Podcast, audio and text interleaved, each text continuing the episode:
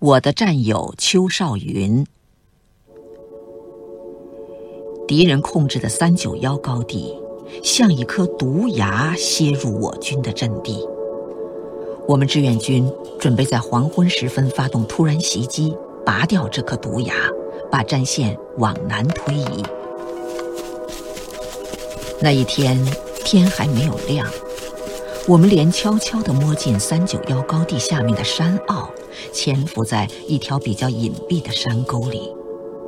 太阳渐渐爬上山头，我发现前面六十多米的地方就是敌人的前沿阵地，不但可以看见铁丝网和胸墙，还可以看见地堡和火力点，甚至连敌人讲话都听得见。敌人居高临下，当然更容易看见我们。我们趴在地上，必须纹丝不动，咳嗽一声或者蜷一下腿，都可能被敌人发觉。我看了一下前面，班长和几个战士伏在枯黄的茅草丛里，他们身上披着厚厚的茅草做伪装，猛一看去很难发现他们。我又看了看伏在我身边不远的邱少云，他也全身伪装，隐蔽得更好。相隔这么近，我几乎找不到他。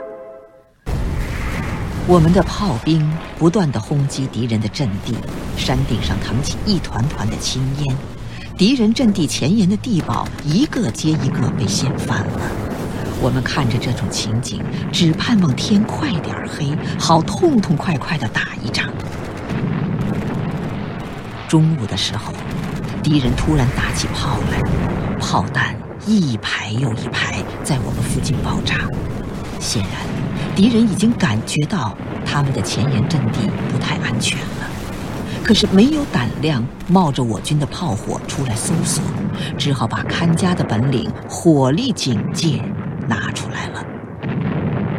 排炮过后，敌人竟使用了燃烧弹，我们附近的荒草着火了，火苗子呼呼地蔓延，烧得枯黄的茅草哔哔啵啵的响。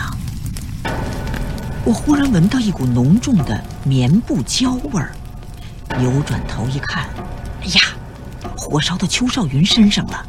他的棉衣已经烧着，火苗趁着风势乱窜，一团烈火把他整个包住了。这个时候，他只要从火里跳出来，就地打几个滚儿，就可以把身上的火扑灭。我趴在他附近，只要跳过去，扯掉他的棉衣，也能救出自己的战友。但是这样一来，我们就会被山头上的敌人发觉，我们整个班，我们身后的整个潜伏部队，都会受到重大的损失，这一次作战计划就会全部落空。我的心绷得紧紧的，这怎么忍受得了呢？我担心这个年轻的战士会突然跳起来，或者突然叫起来。我不敢朝他那儿看，不忍眼巴巴地看着我的战友活活地烧死。但是，我忍不住不看，我盼望出现什么奇迹，火突然间熄灭了。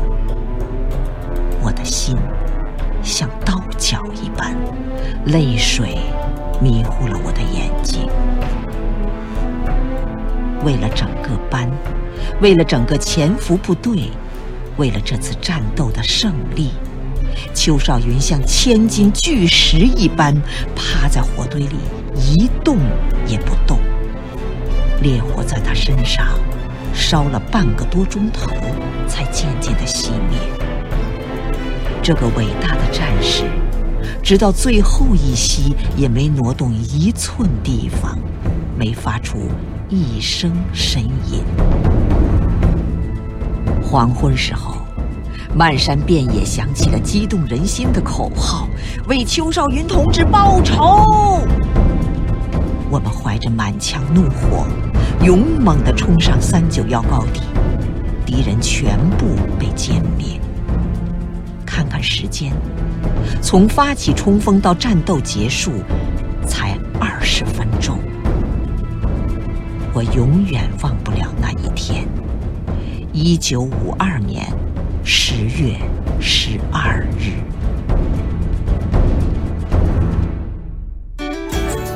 更多课文，请关注微信公众号“中国之声”。